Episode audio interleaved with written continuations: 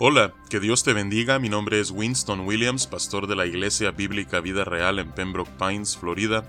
Bienvenidos a otro episodio de Vida Devocional, un ministerio de la Iglesia Bíblica Vida Real, cuya misión es sembrar la verdad de la palabra de Dios en los corazones de los hombres y cosechar vidas nuevas para el reino de Dios. Para más información puedes visitar nuestra página web www.ibvidareal.org o seguirnos en nuestra página de Facebook en arroba ibvidareal. En este día estaremos meditando en el Salmo 84. Este, según nos describe el subtítulo, es un salmo para los hijos de Coré. Los hijos de Coré eran descendientes eh, de la tribu de Leví y servían en lo que era la adoración en el templo de Jerusalén.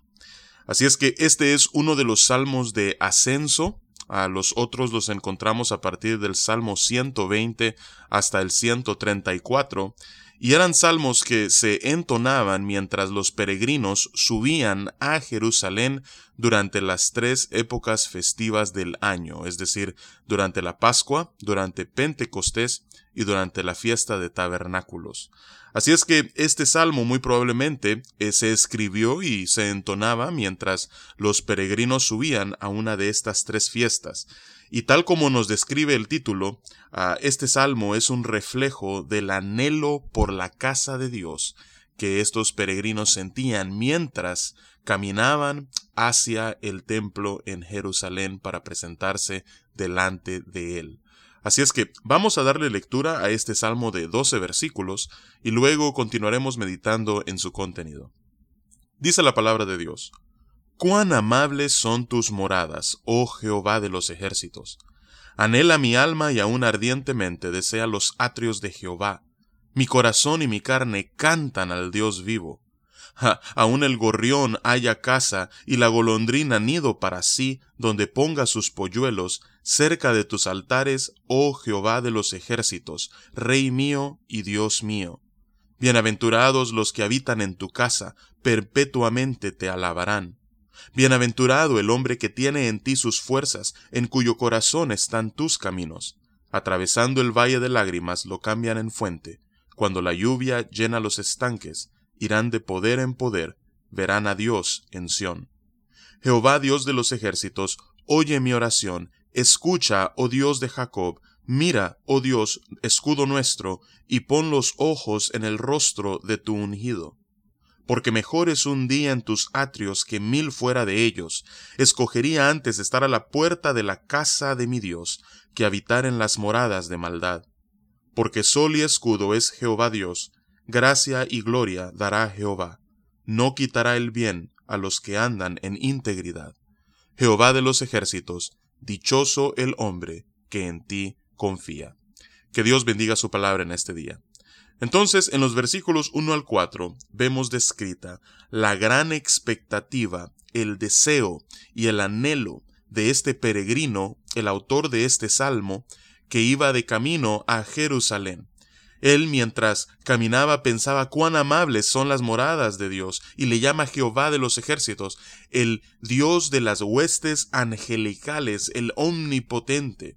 Dice, anhela mi alma y aún ardientemente desea los atrios de Jehová.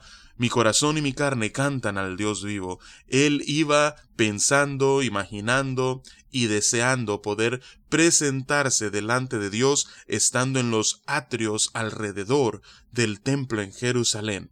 Incluso mientras medita en los atrios, él se maravilla de cómo aún el gorrión haya casa y la golondrina nido para sí, donde ponga sus polluelos cerca de tus altares, oh Jehová de los ejércitos, Rey mío y Dios mío. En el atrio del templo estaban los altares de Dios, el altar del sacrificio, el lavacro, y cerca de los altares dice este salmista que él se maravillaba de ver que aún hasta eh, las aves de los cielos encontraban deleite en hacer sus nidos en la presencia de Dios. Luego dice en el versículo 4, Bienaventurados los que habitan en tu casa perpetuamente te alabarán. Todos aquellos que tienen la bendición de habitar en la casa de Dios, este salmista los llama dichosos.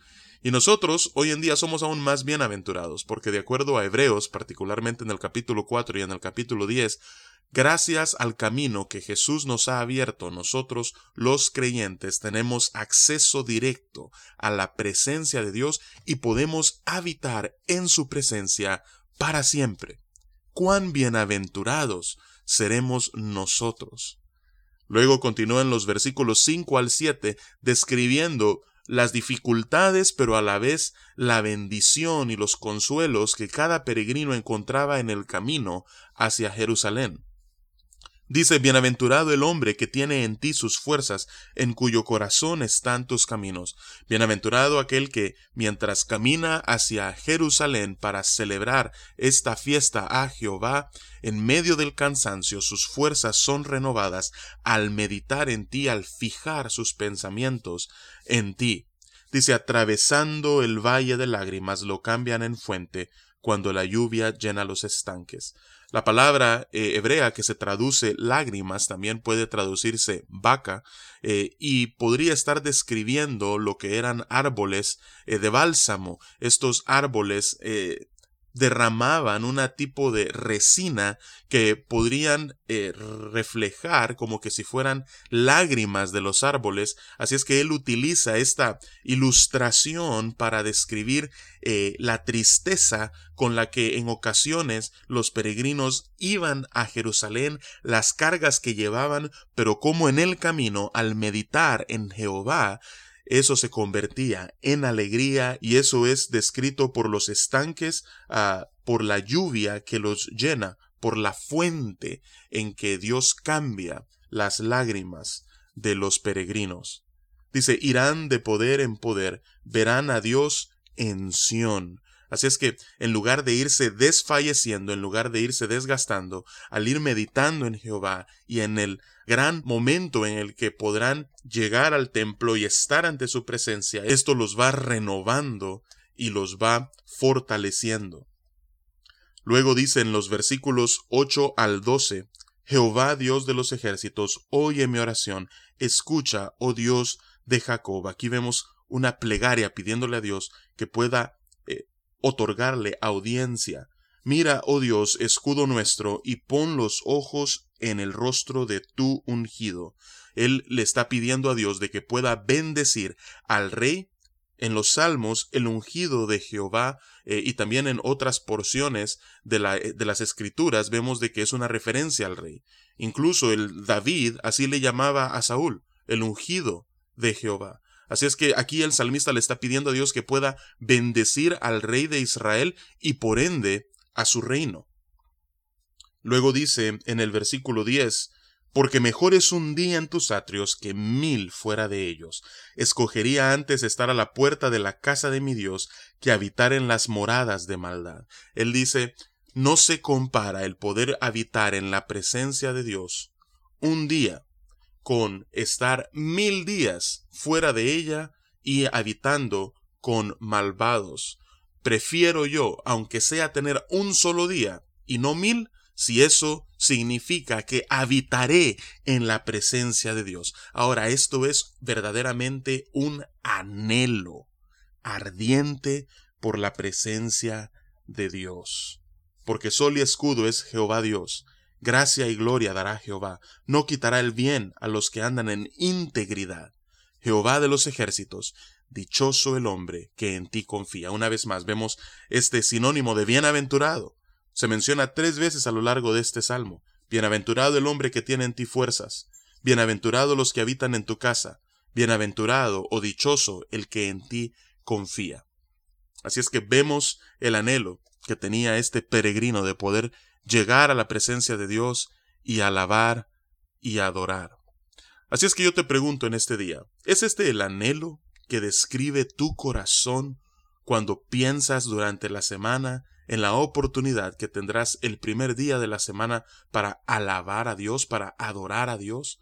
Describe este anhelo lo que tú sientes, e, esa expectativa con la que aguardas que llegue el momento en el que puedas reunirte con la congregación de los redimidos, presentarte ante Dios para adorar colectivamente su santo y bendito nombre? Vamos a orar en este momento y vamos a pedirle al Señor que si ese es tu caso, que ese anhelo pueda crecer cada vez más. Y si tú en este día confiesas que quizás en ocasiones puede que lo que te mueva más sea un sentido del deber o el miedo, que Dios pueda ir transformando ese sentido de deber o ese temor por un anhelo real, por un deseo ferviente por su presencia. Padre, venimos ante tu presencia en este día dándote las gracias por la oportunidad que nos das de meditar en este salmo. Gracias Señor porque ahora nosotros podemos habitar en tu presencia en todo momento, por los méritos de Cristo Jesús. Pero Padre, una vez a la semana nos reunimos para poder adorar colectivamente como iglesia. Y es mi oración, Señor, que cada uno de nosotros podamos tener este anhelo a lo largo de la semana, este anhelo de tu presencia, este anhelo de tu casa, que es la iglesia, este anhelo de poder presentarnos como grupo, como cuerpo local de creyentes y adorar. Y Padre, te pido, Señor, por aquellos que quizás en este momento sienten que, que no, que lo que mueve sus corazones es más un sentido del deber, eh, una obligación, algo más que hay que cumplir durante la semana, y no tanto un anhelo o un deseo ferviente de ti. Padre, que tú día a día puedas ir transformando sus corazones de tal manera de que a medida avanza el tiempo, Padre, ese deseo pueda ir en incremento a tal punto que puedan sentir sed y hambre de tu presencia. Así es que Padre, esa es nuestra oración en este día, y es en el nombre poderoso de Cristo Jesús que oramos y te alabamos.